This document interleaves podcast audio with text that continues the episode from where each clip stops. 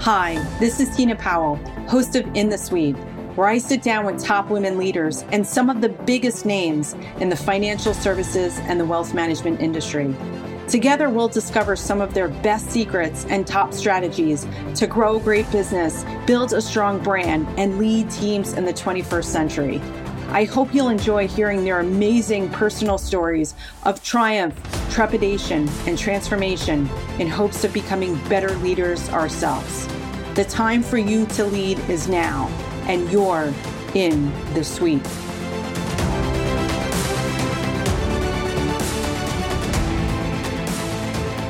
Beacon partners Meg Hennington and John Genevieve Thayer have made it their life's work and business to encourage independent financial advisors to get real, literally and figuratively.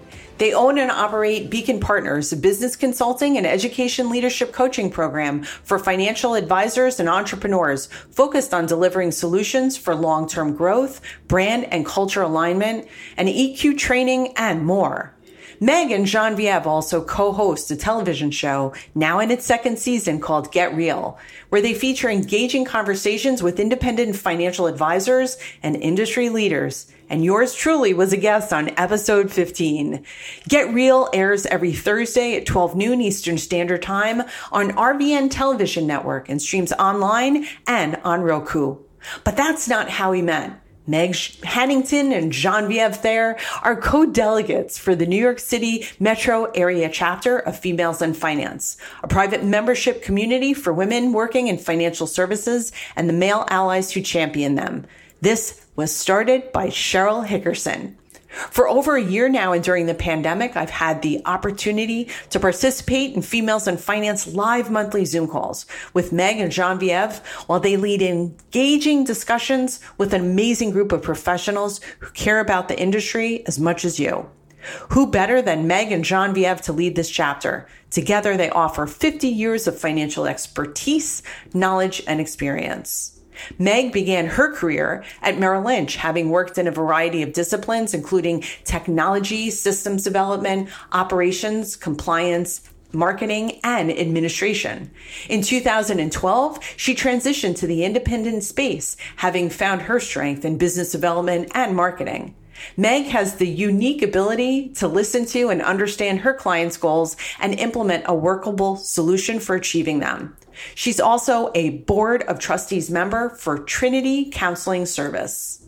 Genevieve began her journey at AXA Equitable. After several years, she transitioned to the independent space. Her experiences include extensive knowledge of the interdependencies across several areas, including operations, compliance, technology, investment analysts, and administration. Genevieve has strategically implemented meaningful solutions for advisors to better serve their clients, and she's passionate about creating an efficient process for more streamlined organizations. She is a member and a board of trustees of the Trenton Music Makers. In fact, one of the many gifts that you'll discover in this episode with Meg Hennington and Genevieve Thayer is their passion to serve others whether through Beacon Partners, Females in Finance, and Get Real. These are women who are intelligent, smart, and seasoned women who have done a masterful job empowering others. If there's one theme we learned in this episode, it is how to lift ourselves and each other up through networking and emotional intelligence in the suite. Wow. So Meg Hennington and Genevieve Thayer. Take a seat in the suite. It is so, so awesome to welcome you, lovely ladies, here today. I'm so, so excited that we're going to have this discussion. How is everybody today? Good. Thank, Good. Thanks, Tina. Doing well. Thank you. Thanks for having us. So here's the thing, ladies, right? So Meg and Genevieve, you are the first group of women that I've had together, right? This is the first time that I've had two female leaders in uh, financial services and wealth management partnered together on the same podcast. So yeah. I'm really, really looking, looking forward to this episode. So we have lots to talk about. One of the things I do want to say is I want to let everybody know a little bit of the the backstory and how I know Meg and Genevieve, and that is because of Cheryl Hickerson's Female and Finance Network. Which, ladies, we're going to have a link in the show notes. If you are not a member, you should be because this is how I met Meg and Genevieve, who are the leaders of the New York City chapter. It is, from what I understand, right, the largest chapter in females in finance. It is. That's true. Yep. I was going to say we also have can a little bit of Canada as well. So we're technically international. Our our little group. All of New York, Long Island, and uh, Canada.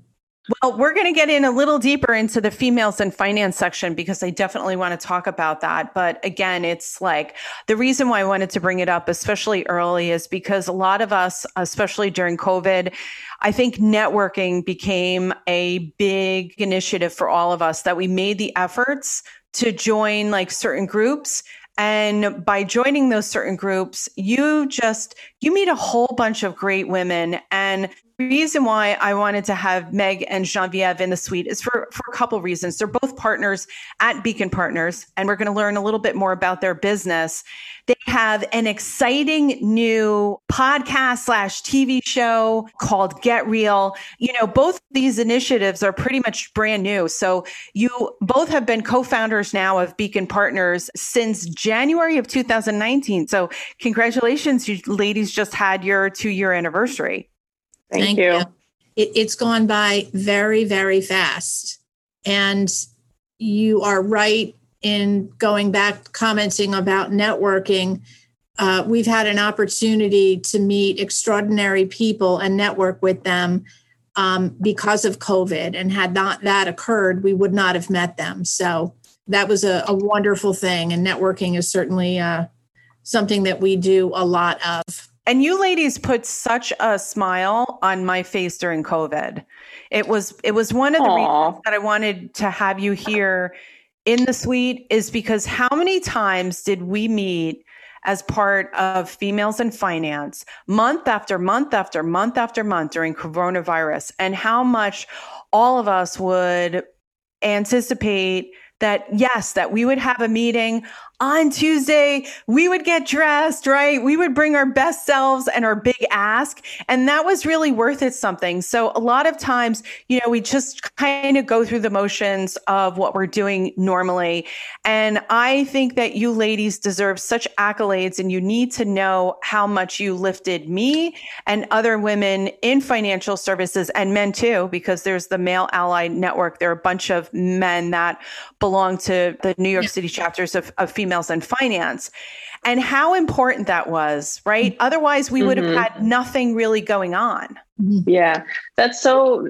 That's first of all so nice of you to say, Tina, uh, that we were able to, you know, give you that that lift uh, consistently every month on Tuesday. And you know, it's so important that we do things outside of work. You know, like it was difficult for all of us to transition to working remotely, but that group the purpose is yes to network and and be around your peers but it's just such a good mix of folks that the conversations just are are fun. They're natural. They're um, you know they lead to such great connections. And that's why you know meg and i really love leading that group. We get to meet uh, individuals like you tina and just it it also brightens our day quite frankly. The we've met so many great people uh, mm-hmm. from that group alone. And and you're right, it it really did brighten things and lift things up mm-hmm. after hours, um, non-work related, and just a group for people to to chat. What also too strikes me is your organization on that as well. And so we haven't, you've never, never like, you know, we've never missed a beat over there. I don't know how you two operate like clockwork, but you do. And if there's any two women that wanted to be in business together, you know, tell us about Beacon Partners because I think that your skill sets, viewing them as a member of New York City of uh, females in finance, kind of go back to that origin story. How did it all come to be? We did know one another before Beacon, and we had known one another I think it's almost nine years now. We had worked in uh, our previous two organizations. And I had started in an independent office, independent financial advisor's office. And I had a bunch of experience that was wonderful, but was not that I needed. And so um, I was hired at, there for you know some marketing and some administrative stuff. The the market was really tanked, and it was a you know it was a a get a grip time for everybody. And I knew that I needed somebody stronger with different skills. And so I put together the job description and I worked with a, an agency and in walked Genevieve. And I think she was the second or the third person that I interviewed. And within minutes, I knew that she was the person, but I had to, you know, agonize and go through the process. so she brought, you know, a whole bunch of skills that I didn't have and that I needed that would help the office run smoothly from operations and processes and procedures and you know understanding the the advisor's business and all of those things that she knew from one side and i knew from a, a totally different side so that's how we started. And uh, I left that organization and uh, went to another organization that was bigger and was able to bring my skills that were really needed there. And they also needed Genevieve skills there. So I made that introduction and she came along. And yeah, we started, I guess, eight years we worked together, six, seven years together in, in two independent offices. So and I would share also that that is how we currently work so well together. And it's true, you know, we do have a unique synergy. The synergy between us is unique because we both have very different skill sets. And we tell people all the time that, you know, Meg speeds things up and I slow them down. But really, that works. And that is, in fact, what makes us such a powerhouse when we work together because there is that synergy of just it's like a machine that doesn't stop going right? You you constantly check one another and that's really what makes it work. And I, it's so wonderful to hear that you think that we uh, we do females in finance flawlessly because we do put so much work into making yeah. those meetings great. And it does take a lot of work and a lot of effort and planning. And um, but we're we're there whether we're doing work through Beacon or we're you know doing our group as you know the delegation of the New York City metro area. We want it to to look flawless and and really work like a machine. So we we do work very well together to make sure that happens. And that's a lot of there's a lot of work that goes on behind the scenes. I mean, all of us who have our own business, especially if you're in entrepreneurship, you know how much how many details there are to to juggle and i think that yeah. whether or not that i've seen the two of you interact through females in finance through get real tv it's been the same like so it's interesting because i didn't know that you both had a history for 8 years and that really says something about you that you really, really knew each other before you decided to leap into partnership. Because let's face it, not all partnerships have this kind of rosy type of feeling. And getting to know one of the big takeaways for me and one of the big takeaways I hope that our listeners will take is that really understanding the person and their core competencies and how one complements the other. I love yes. the way that you said the one one goes fast and, and one goes slow because you're in the business of business consulting executive leadership coaching. Um, you also do a bunch of work with branding and culture alignment as well. So I'm really fascinated to, to hear that part. But it's interesting because you're working directly with financial advisors and CEOs, and you don't know whether or not that that personality is the let's go a gazillion miles a minute or let's go a little bit slower. So mm-hmm. I think that that's that, whether whether you both realize it or not, you can match either type of profile. Yeah. And that's really true. And when we work with independent advisors, part of our discovery is the coaching, the consulting, the emotional intelligence, the branding culture. They're all so interconnected. And we're figuring out what what it is that that advisor is really telling us and what it is that they're needing so that we can put together an appropriate program and help them achieve their goals.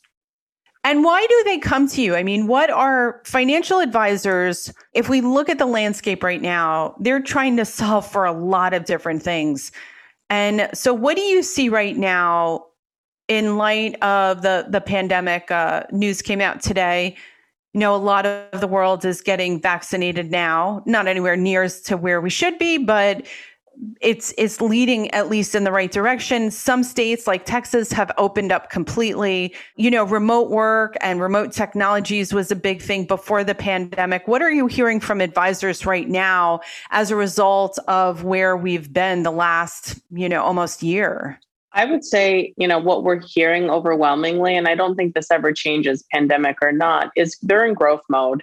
I think what COVID taught us was some very important lessons, one of which was to be very flexible, be prepared, because uh, that's not going to be the first and the last time that that business could get interrupted right so have that contingency plan beyond your business continuity you know from a tech perspective you know very carefully look at your tech stack and make sure that you you can pivot like that on a moment's notice but I think overwhelmingly folks are in growth mode. We've heard from so many advisors like last year was my best year.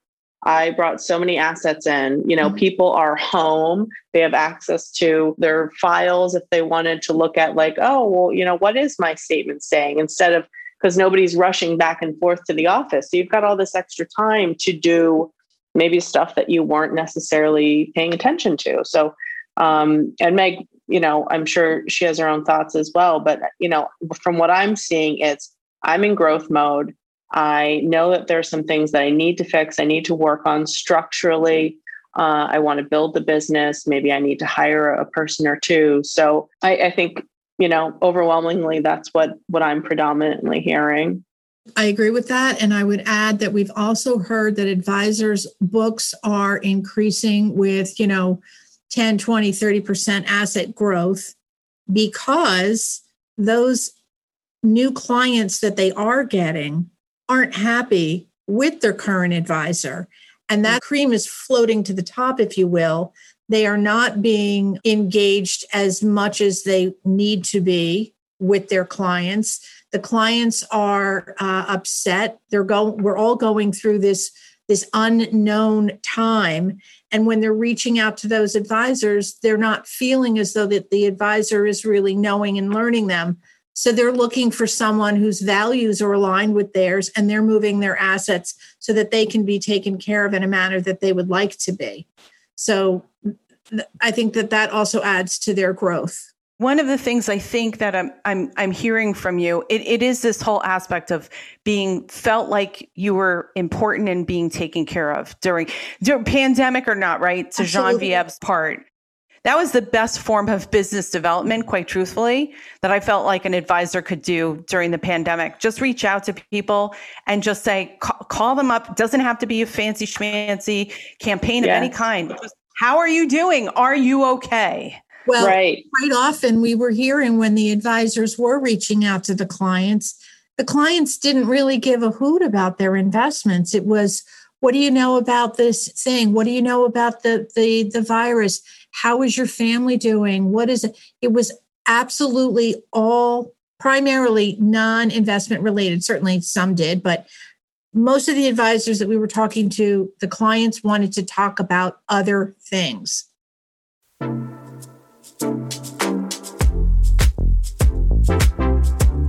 One of the things that I see that you offer, that Beacon Partners offers, which I found really fascinating. And by the way, I would love to see you both on an upcoming Females in Finance meeting to discuss this. So here's what I want to pull from here, and that is this emotional quotient training. I mm-hmm. have never seen this offered by anyone. And I think that you both hit the nail on the head way before coronavirus, right? Because you started your business before coronavirus. And here you've done something so brilliantly as to offer training on emotional intelligence and how understanding ourselves as leaders how that actually that's a big part of growth can you both talk about what emotional quotient training is and who it's for? And I know that a lot of advisors listening and just people in general are curious of this type of training. Mm-hmm. So, you know, the emotional quotient training program came to fruition because in all of my years in the business, which was nearly 20 years, it never escaped me that I, I felt like some people that I interacted with, and I won't say names, but just generally speaking, because that's the only industry I ever worked in, there was really a lack of self awareness, right? Uh, it's a really hard business to work in. It's very demanding. Uh, it's quite frankly grueling. I loved it. You know, the up and downs throughout the day. It was just very exciting. But that really takes a toll on you after a while. And I think what what I overwhelmingly saw were people were burnt out. People had very short fuses. Uh, there was a lot of, you know, backhanded, very passive aggressive conversations and just you know, strife, uh, if you will. And I think what's important, you know, as a business owner or anyone in your personal and professional life is to have all of the key tenets of emotional intelligence. Uh, one of which is self awareness. You know, how I bring myself to the office every day has an absolute uh, effect on every single person around me. So it doesn't matter if you are the managing director of an owner of your firm or you're the receptionist uh, how you bring yourself to the office has a, there's a direct correlation between that and how well the firm works. So if you think of you know everyone having this really important role within the firm and, and we don't believe that any role is more important than any other within an office they're all equally important if people are not bringing their their best selves to the office if they're not able to really understand their emotions, how they're um, reacting to things, how do they regulate their emotions, right? You get that client who screams at you on the phone. How are you then turning around? And, and are you able to recenter yourself and, and not start getting agitated with everyone around you, right? We've all been in that circumstance if we've worked in, uh, in a financial advisor's office because it is unpredictable. Any office. Yeah. So really having that self awareness is is so key. So you know, it was important.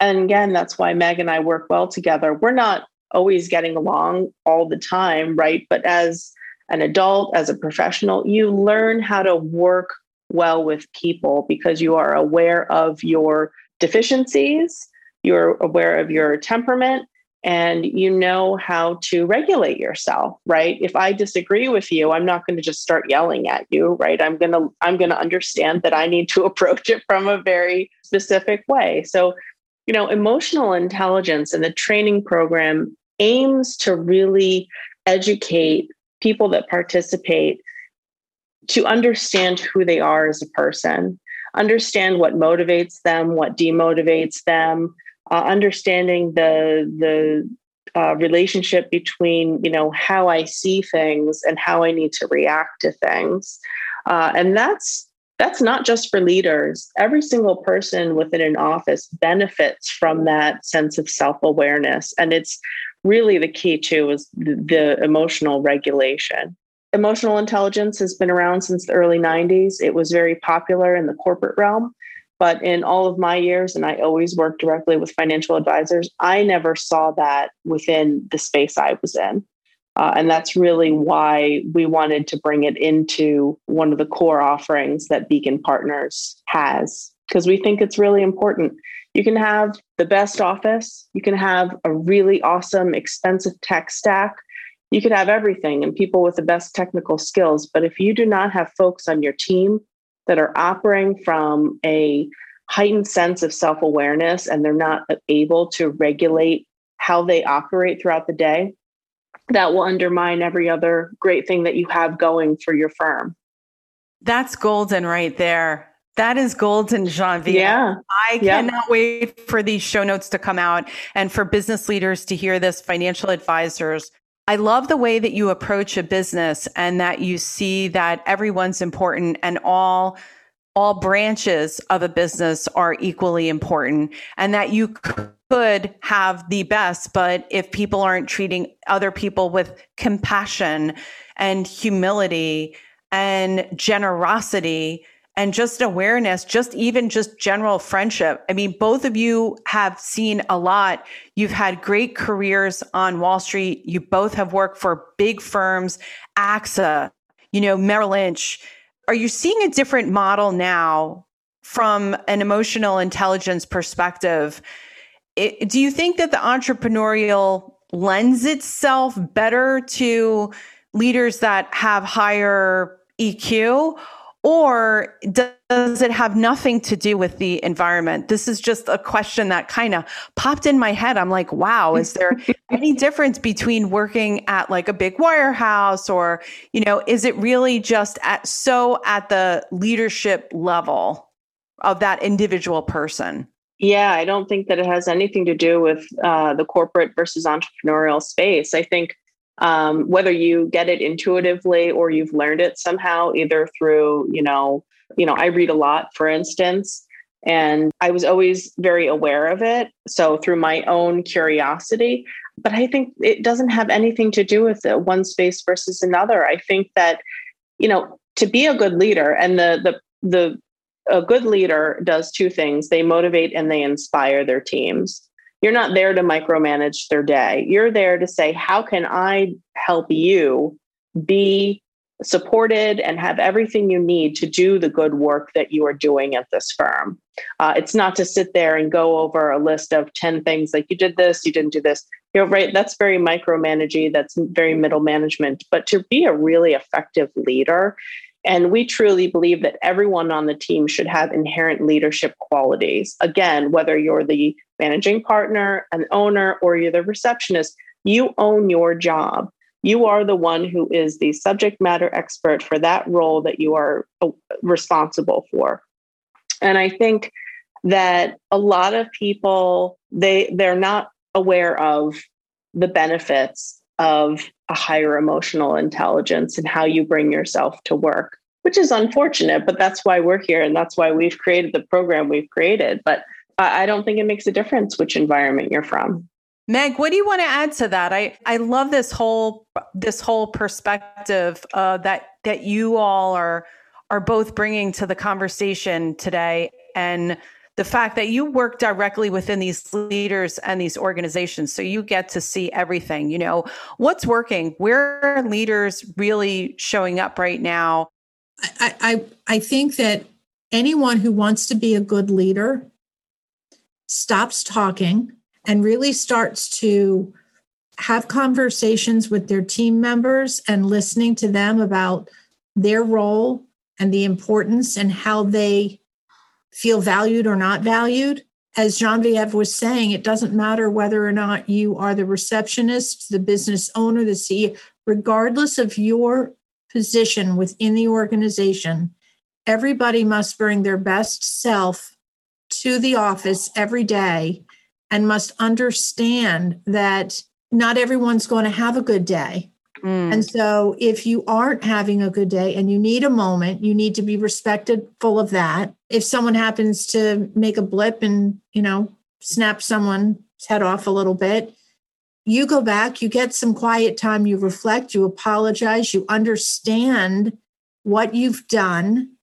Uh, it doesn't create this wheel of constant agitation and um, upsetment because if it's never addressed, acknowledged, and moved off of, it will happen. The behavior will continue and continue again.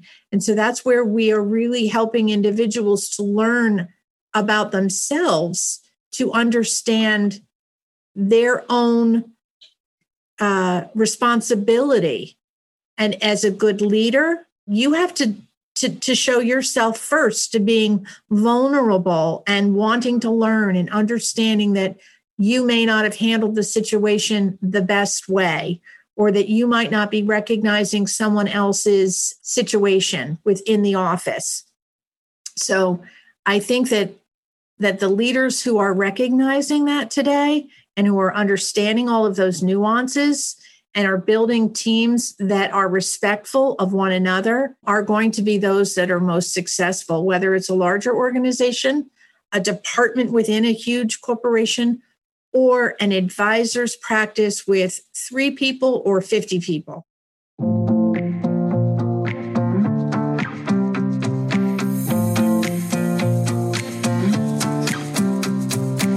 One of the things that I had hoped to learn from both of you is the idea of partnership. We see as a result of the pandemic and women who now, I think, want to call the shots, want to set up their own consultancies, and really try their hand at entrepreneurship what were the discussions like between the two of you? You know, I, it makes me think of uh, the Big Bang Theory with with Sheldon and how he had his roommate agreement, right? For every for, mm-hmm. for, every little thing, he would say, "Well, it's in the roommate agreement, line fifteen, you know, section five, right?" And and I'm wondering for two women who have such a great handle on themselves as far as like knowing thyself, and then also too, you're able to walk into an organization and make uh, assessments of of others. How did you approach it for for yourself? How do you know whether or not partnership is something that you should pursue or not? How do you know mm-hmm. that? How can we engineer it for women listening right now who says, this sounds like a great idea. I'd love to do something similar to what Meg and Genevieve are doing and whatever they do? That's such a, a multifaceted question. What I would say to your one question, how do you know if you're cut out? Uh, I don't think anyone ever really knows until they get into the throes of entrepreneurship. I mean, I mm-hmm. think we all know it's not for the faint of heart. You're not going to get that consistent paycheck in the beginning. Um, you're really hustling. And I think what makes our partnership so special is that number one, our driving force is that we respect each other uh, first and foremost. I think you can't have an, a good partnership or successful partnership if you really don't respect the other person and what they bring to the table. Uh, it's not just financially driven. It's saying, you know, I enjoy working with this person. I appreciate their contributions and I want to build something with them. I mean, it's similar to a relationship, right? At the end of the day, through the ups and the downs, you have to have each other's backs. And everybody has life going on, you know, in the background as well as when, you know, you're trying to build this business. So I think, again, I don't know anyone else's, you know, partnership qualities or experiences. I can say that this really works because we really know each other. And I think it's hard to get into a partnership with someone that you don't know very well because again we worked with each other for many years before. So we knew all of the warts and the bumps and the everything that for for both of us you know like again i like to move slowly. Sometimes that can annoy someone who likes to work quickly. I like to have some of my my quiet time because again I like to read and I like to reflect and sometimes that can annoy someone who run who likes to move quickly or you know whatever. But I think again it's that respect piece. But I wouldn't say not to do it. I think if somebody has a really strong desire to mm-hmm. own a company of their own just know that it will not always be roses and sunshine getting into it. There's a lot of hard work. Uh, there's a lot of setbacks. There's a lot of self doubt. Uh, and something, you know, that negative self talk can really create a, a, bad, you know, energy within you. Um, but the benefit of a, a successful partnership is that you have that other person to pull you out of it uh, and get you out of your headspace. So I would say not to, to fear partnership, but really, really know the person that you are going into business with.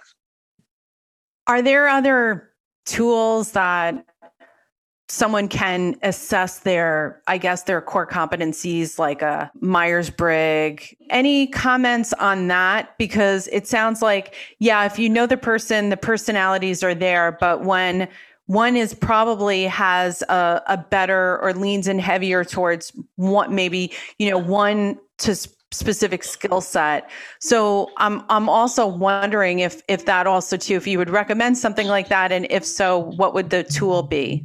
We think those tools are great. In fact, when we talk about brand and culture alignment, many of our clients have previously used those, and they're wonderful. They're they're a beginning spot. Mm-hmm where Genevieve and I have done those, both Kolbe and DISC, I can't remember exactly. I think we're exact on Kolbe and opposite on mm-hmm. disc. Yes. is perfect because, and I can't remember who's D, I, S, or C. I can never keep track of that. But it, we are the yin and the yang for one another, you know.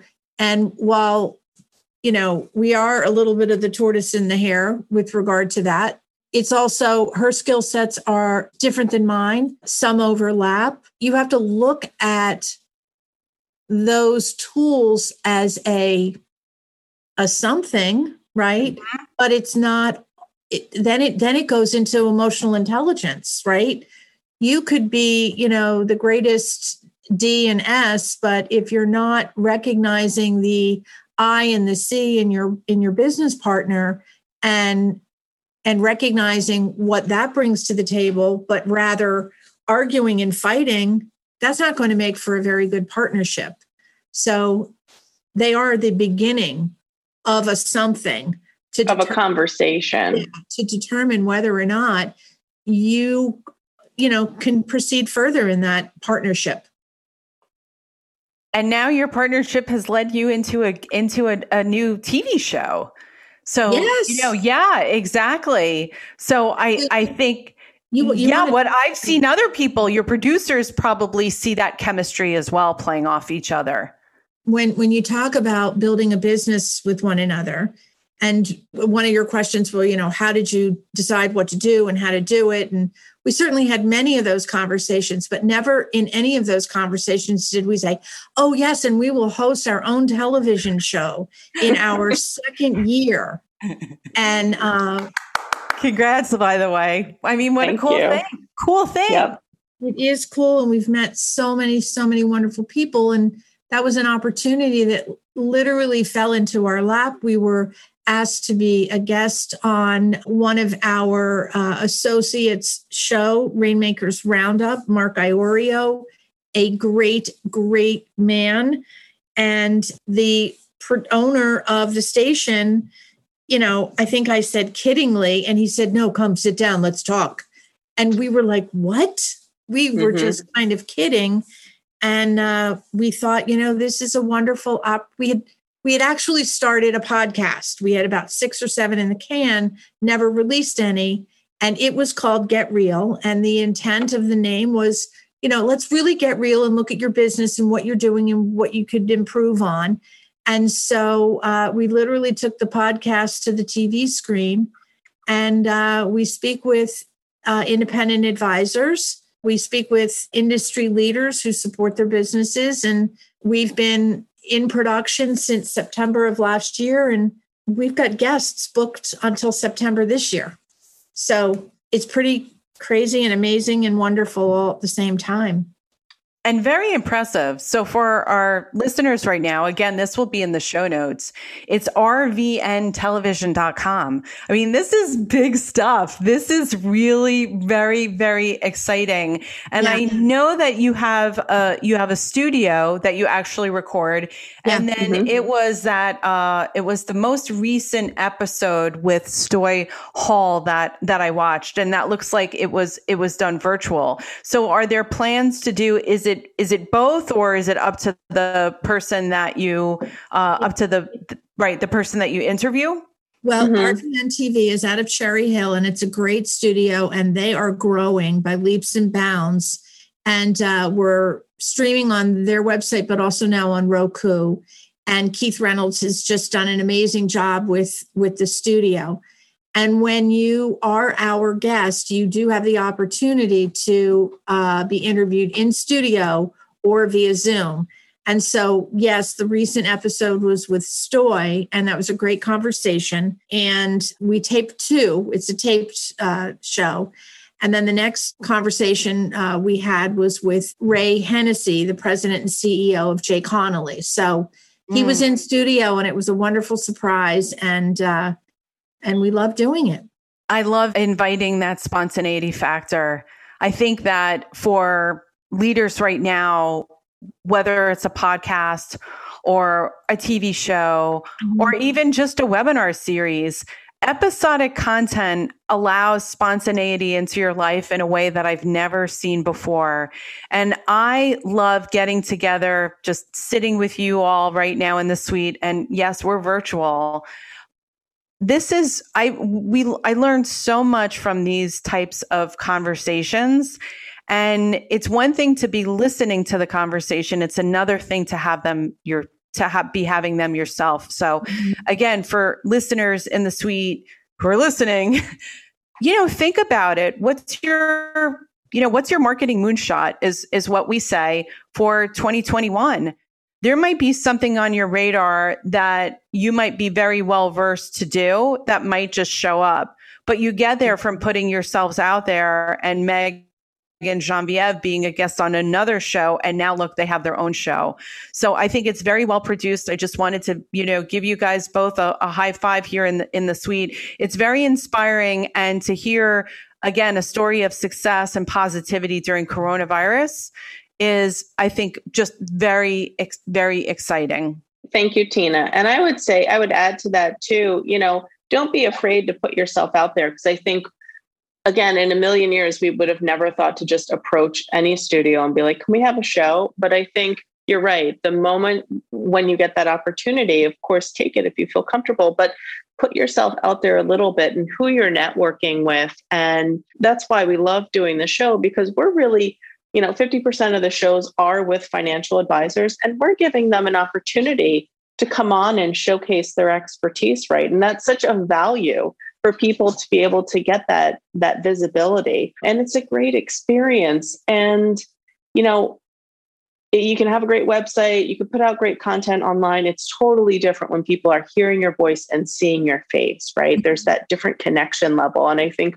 we're all still very much in the mode of needing to connect with people and seeing their faces. Mm-hmm. and i think that type of visibility is is just so critical for financial advisors in general because there are so many of them and to to be able to showcase yourself. So we love giving that access to folks uh, that that come to us and you know talk to us about their practice and really doing meaningful meaningful work i mean i saw stoy's interview and he's a young certified financial professional his firm was is black mammoth and it's great because your stories are very diversified. You know, you've got a lot of different themes at work here.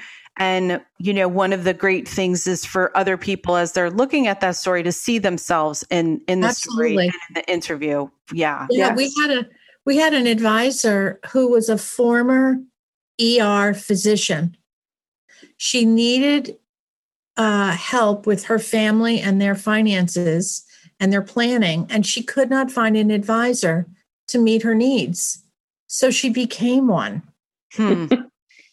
And Stoy's background is growing up, seeing that there was financial illiteracy in his world, and he wanted to make a difference and help people become well versed in financial planning and investments and, and to help people make good decisions. And it and it wasn't you know and his thing is you don't have to be a high net worth individual. Everybody has their life savings their their something and you need to get the the very best advice from an advisor that was the cream that rose to the top meg on that episode yeah. is that he said that it isn't just about the high net worth person is about you know giving advice to everyone so that that advice to get to be that high net worth person to begin That's with. right. and so i love it the way that right that he's that other advisors now are starting to i guess you know qu- question how the industry was traditionally laid out. And that was yeah why are we only managing high high net worth? There's well, plenty of people to give great financial we, advice to that's a message we deliver to our clients. Yeah, yeah. If you are a craft beer guy, gal, you don't have to have champagne and caviar clients. Because if you're trying to get them and that's not your comfort level, you're going to be inauthentic and you're not going to be happy going to work. They're not going to be happy being served by you. And let me just fully disclose I love both. Craft beer and champagne. I I do too. I'll I'll join you. I'll join you ladies there.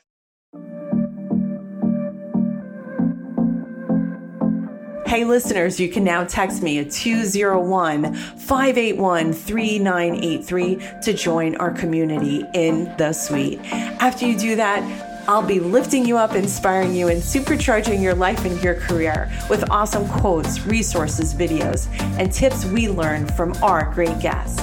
It couldn't be any easier. Just text 201 581 3983 to join.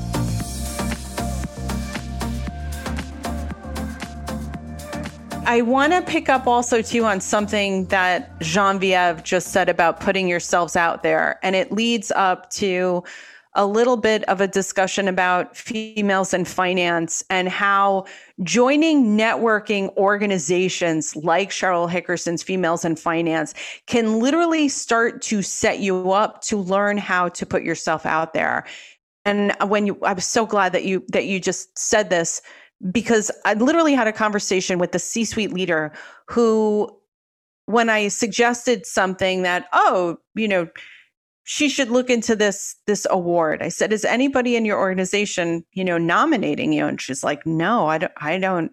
I, you know, I don't want to seem like." I don't want to brag. I don't want to, I don't want to, right? Exactly like that type of thing.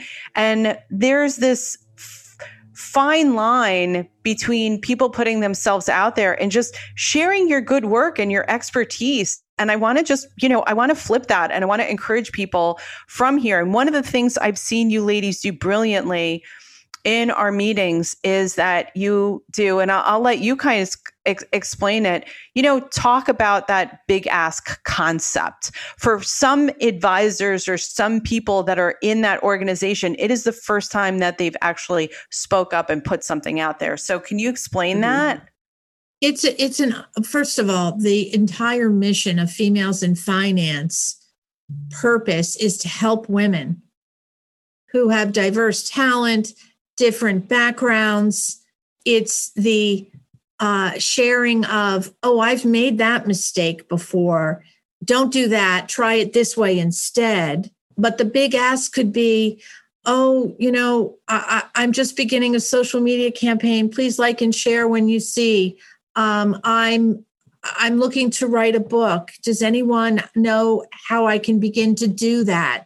We as women primarily have and i if if you could see me i have the lion's share of the age over Jean, genevieve. We've been taught oh don't be don't don't be braggadocious right? We're taught that as as young women.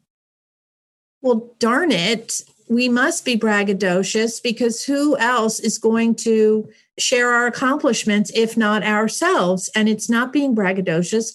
It's what you're saying tina. It's sharing my experiences you know telling people oh i've done that. You know that was really helpful. That wasn't very helpful. Whatever it is. And we've got to get out of that mindset. And and, and females in finance really helps women to find their voice and to grow and while we're the larger of the delegations.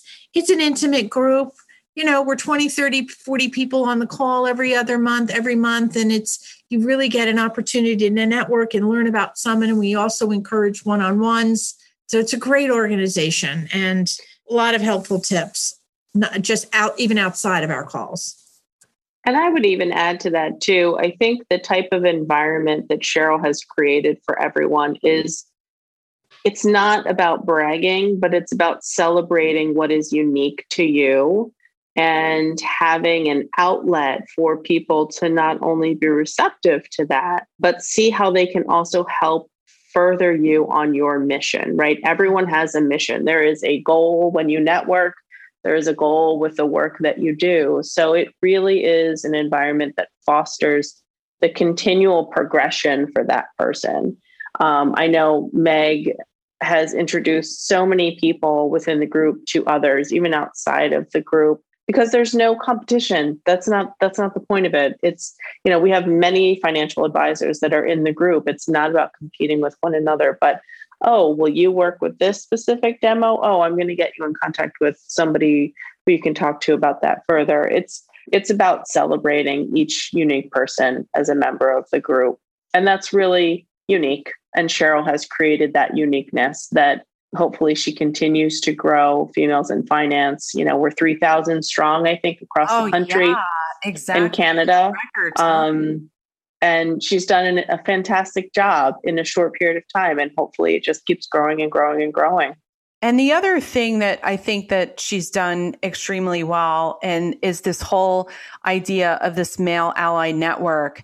And so when you're in one of these chapter meetings and you are again you know it could be anywhere from from 20 to 40 to even you know to even 10 on a meeting. You never know who is going to be in the room and that is the mm-hmm. whole magic of it. And so you're getting you're putting your ask out there. If you have a problem or if you have a challenge or if you have a roadblock or you need someone you need some advice you will absolutely be put in touch with the person who could move you to the next step.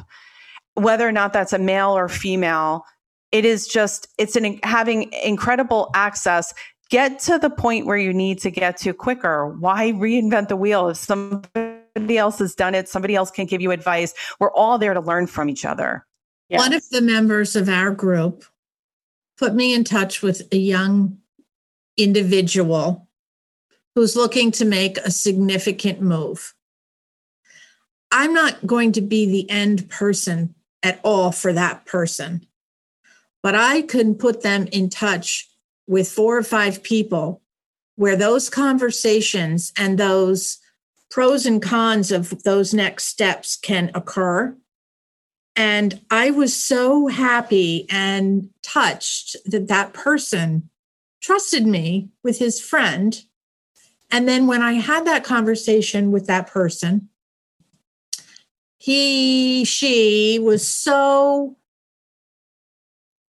like overwhelmingly appreciative. Mm. It was so mm. touching. And I said to Genevieve, she said, Well, what are you doing today? I'm like, I was helping this person. And it was like three or four hours, but I got such a reward out of it. And it, it'll come back in spades. Yeah, really, really great, uh, great, great outcomes and meeting other people and just getting help. I had wished that these organizations at which I, again, a lot of it has to do with our modern technology and where we are.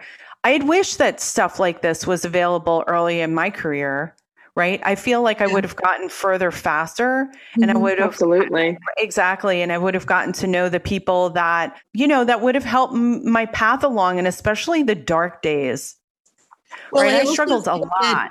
That, that COVID has been very helpful for for at least uh, the Metro chapter because I think Cheryl was doing maybe once or twice a year an in person networking event in the city and that's really hard to develop relationships when you're like in a ballroom with, you know, 50 people, right? Right.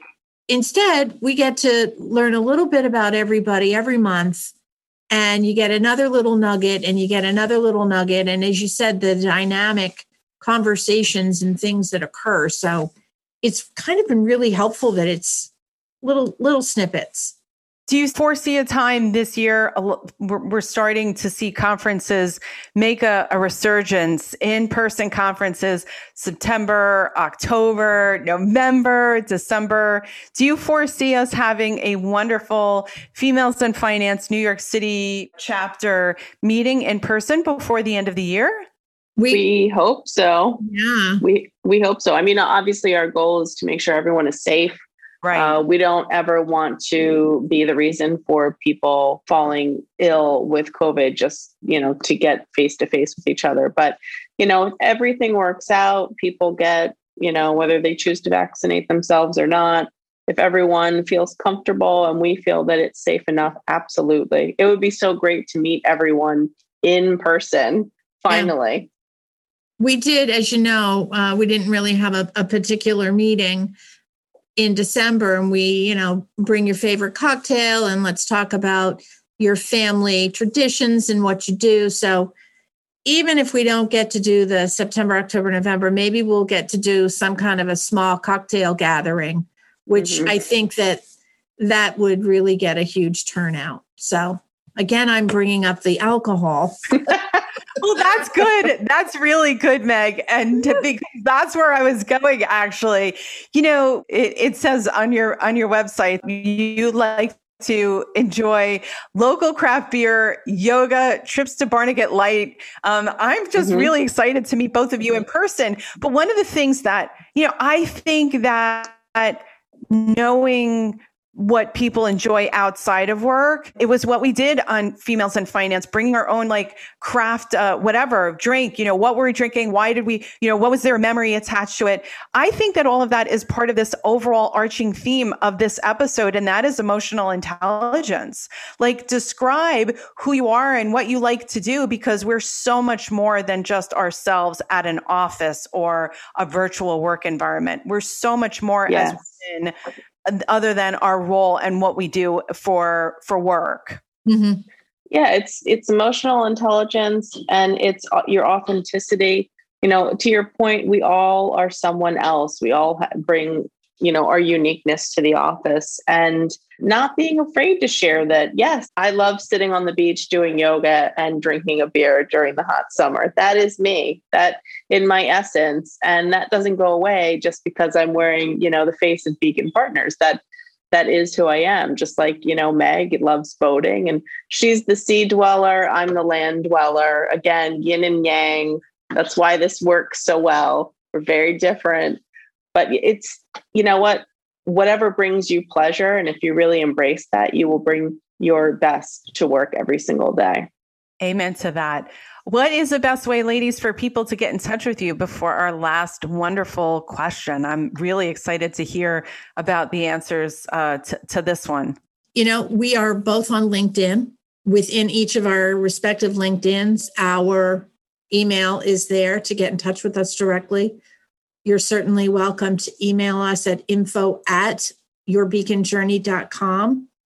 And uh, as many people have returned to the old fashioned way, you can pick up the phone and call us at 609 222 7646. It's uh, there's been a resurgence of picking up the phone. I've noticed that's a that's a new thing as well. So I love it. I love it. What about um, joining um, females in finance? Absolutely. What we would love to do is get in touch with us and we'll we'll go through what it's all about and how you can join. And uh, we will then be able to send you a link to our monthly call. Uh, and we we would welcome more and more partners the more the merrier. And I do want to also say something just in full disclosure and transparency here, ladies and gentlemen, that Females in Finance has a free membership. So, you know, none of us are getting anything. There's a free membership and there's a, a paid membership and there are opportunities with, with each. And so none of us are getting anything by saying that you, we love it as a place where, where we all get to know each other. And it's really helped me a lot. So it's just, oh, yeah yeah, exactly. So I just wanted to make sure because we've talked There's about no it on this episode a lot. None of us are making any kind of deals. It's it's the I would say the mutual respect, the learning and loving, especially during COVID, of of one another. Mm-hmm. Mm-hmm. mm-hmm. Yes, definitely. So we've changed it up this year. It's interesting that Genevieve said something about reading. And so we're changing it up this year, asking a, a different question because we do so believe in in the power of knowledge. And so we'd love to hear, ladies, your best book recommendations for this year. What's a must read? I've got many books going always at once, but the, the my favorite book that I read this past year was called When Everything Changed. And mm. it's by Gail Collins. She's a writer with the New York Times and I could, it was recommended to me by a friend and a former colleague, and I could not put it down. I am a kid of the 60s, and the book goes through the 60s until the present. And everything that women were told, were shown, what we were supposed to believe, the, the, our influencers, who we were, uh, who influenced us, um, who were influencers it's wonderful to hear stories about our mothers and our grandmothers and what they were experiencing at the time and wow. how how a 30 year old young mother in 1962 and what she was facing and what her life was like and all of the amazing women that really moved forward in making women's independence so much greater and you know some really eye-opening things and kudos to Ruth Bader Ginsburg mm-hmm. and all that she did for women at the time, women and Hispanics especially. And then a, a friend of ours that we also met through Females in Finance, Natalie Goldberg. She's an estate planning attorney. She's in Colorado. And she wrote a darling little book for your girls or your little boys, and it's called For I Am Ruth. And, you know, mm. it's 10 pages and it's such a cute little thing. So it should be on everyone's um, gift list for your the kids in your world. So those are my two. Wow, thank you so much for that. I can't wait. Genevieve, oh, what about you? Well, I don't I don't have two books going right now, but I, I have just picked up one recently. I'm always in search of, you know, that inward journey. That's just sort of my makeup and that self-awareness. And again, I think it's just intuitive to me. So I recently uh, got a book called The Untethered Soul. Uh, it's by Michael Singer. I don't know if you've read it or not. Um, but it, it really it challenges you to question everything you think you know about yourself your boundaries you know how to break through to again that next level whatever success means to you right as an individual or a sense of accomplishment or uh, what have you but that's a really a really interesting book and as a child of the 80s growing up in the height of material girl which was my favorite song. I'm trying to move beyond that uh, and become a much more well-rounded person. So I love these these types of books. Oh, that is really that is fantastic. Uh, I love it. I love these uh, suggestions. If I might even throw out my own, because I know that Cheryl Hickerson will be um, listening to this episode, I'm sure. And I had a recent tweet. I brought a book with me here to Florida, and the book is called Believe It by Jamie Kern Lima. And so she's the founder of um, the billionaire founder. I use the word B with a capital from uh, It Cosmetics. And she goes through a very humble origin story of being told no by QVC for years and years and years and years, having this like rosacea on her face and basically disrupting the whole beauty industry around you know, what real models should look like. So when she launched on QVC for the first time and she had a specific quota to make, she had a split second decision. Was she going to use the perfect models? And then she came and she had no makeup on and she used herself. And the idea was to show real women battling real problems, real beauty problems. And people told her, oh gosh, she starts off the first line of her book just like, you know, brutal comment that somebody said to her. And so I, both Cheryl said that she's been crying reading this book, and I've been crying reading this book too. And I think that there's something to be found, you know, in the story of just being a woman. It's interesting. All three of us have, have ties right now to w- reading things that are, you know, rooted in, in feminism our, our in our own selves and learning more about ourselves so what yeah. inspiring stories from you ladies today I feel very fortunate to have you today thank you for and, having us yes thank you so much dynamic duo I know, I know. And hope, hopefully not the last. That's I right. hope this inspires uh, some people listening to really, you know, take that next step and take that risk and and do it if it makes sense what you ladies have done today is whether you realized it or not that you've created a business today. You've created two other women coming together listening to this podcast in the future and then you know creating great economic outcomes for people and most of all themselves that you've empowered women today to think about their careers and give it a different interpretation. And so mm-hmm. i want to thank you both for being here in the suite. I've just I, have appreciated everything that you've done for our New York City chapter, uh, for brightening our world, worlds during coronavirus, and for making the accessible accessible during that time with our big asks and those introductions. So, uh, with that, Meg and Genevieve, thank you so much for being here in the suite. Thank you. Thank you, Tina. Pleasure. You're listening to In the Suite, a podcast that shares amazing stories of women in business and the financial services and the wealth management industry. Our producers are Tina Powell and Kevin Hirshorn. Our editor at large is Kevin Hirshorn. Our content writers are Carmen Varner, Sarah Smirker, and Tina Powell. Our research and technical assistants are Rachel Powell and Kimmy Rice. In the Suite podcast is sponsored by C Suite Social Media, a digital marketing and social media agency for C Suite leaders and companies in finance and technology. You can visit csuitesocialmedia.com to learn more. And thank you so much for listening and subscribing and giving us five star reviews. We are so, so grateful to you. We've got listeners, I can't even believe it, in 602 cities and 39 countries. Thank you, US. Thank you, France. Thank you, Canada and Germany. This podcast was inspired and created for you, ladies all over the world. So please let us know how you enjoyed this episode with Meg Hennington and Genevieve Thayer and share your thoughts on LinkedIn and Twitter using the hashtag in the suite. You can connect with them on LinkedIn and visit their website, yourbeaconjourney.com, to learn more. And always, if you would like to share the name of a rock star woman in financial services we should interview in 2021, please send it to me at tina at inthesuitepodcast.com. We will consider it. Again, thank you so much and listening and subscribing to In the Suite.